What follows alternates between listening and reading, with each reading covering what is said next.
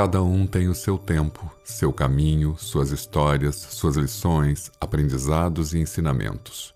Portanto, não se iguale ou se compare a ninguém, pois todos somos seres únicos e sem igual, e cada um tem sua vida e está escrevendo sua história conforme suas escolhas e consequências.